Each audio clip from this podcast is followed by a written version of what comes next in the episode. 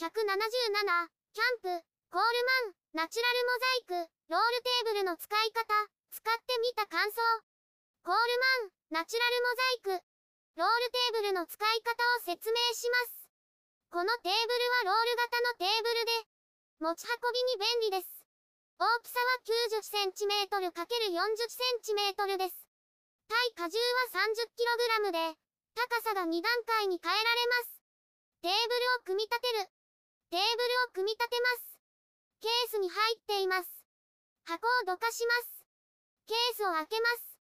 ケースは上と下に区切られていて、手板と足に分かれています。手板を出します。ゴムで束ねられています。足を出します。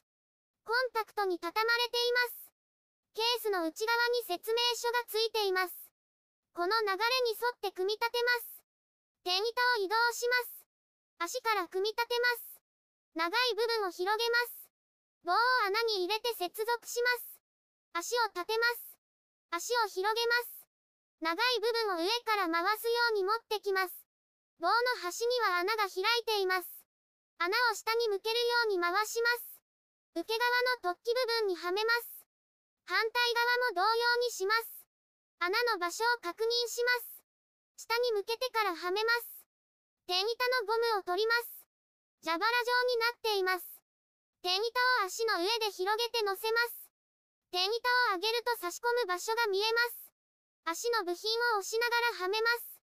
下から覗き込むと分かりやすいです。こちら側もはめます。順番にはめていきます。全部で4箇所あります。テーブルが完成しました。高さを変える。テーブルの高さを変えて低くします。テーブルを横に倒します。手板は固定されているので外れません。足の中間部分を外します。足の部分を取り、差し込みます。同様に足を抜いて差し替えます。全部で4箇所あります。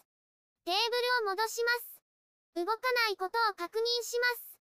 テーブルが低くなりました。チェアを置くとこのようになります。テーブルを片付ける。テーブルを片付けます。テーブルを倒します。足の部品を外します。足を元の高さに戻します。下も戻します。テーブルを立てます。足の部分を押しながら手板を外します。同様に合計4箇所外します。手板を畳みます。ゴム紐をつけます。長い棒を外します。途中で引っかかるので少し上に上げます。反対まで戻し、足の部分にはめます。足を畳みます。長い棒が足の部分にはまっていることを確認します。ケースを準備します。手板をケースに入れます。足をケースに入れます。片付けが終わりました。YouTube でたくさん動画を公開しています。概要欄からリンクを参照ください。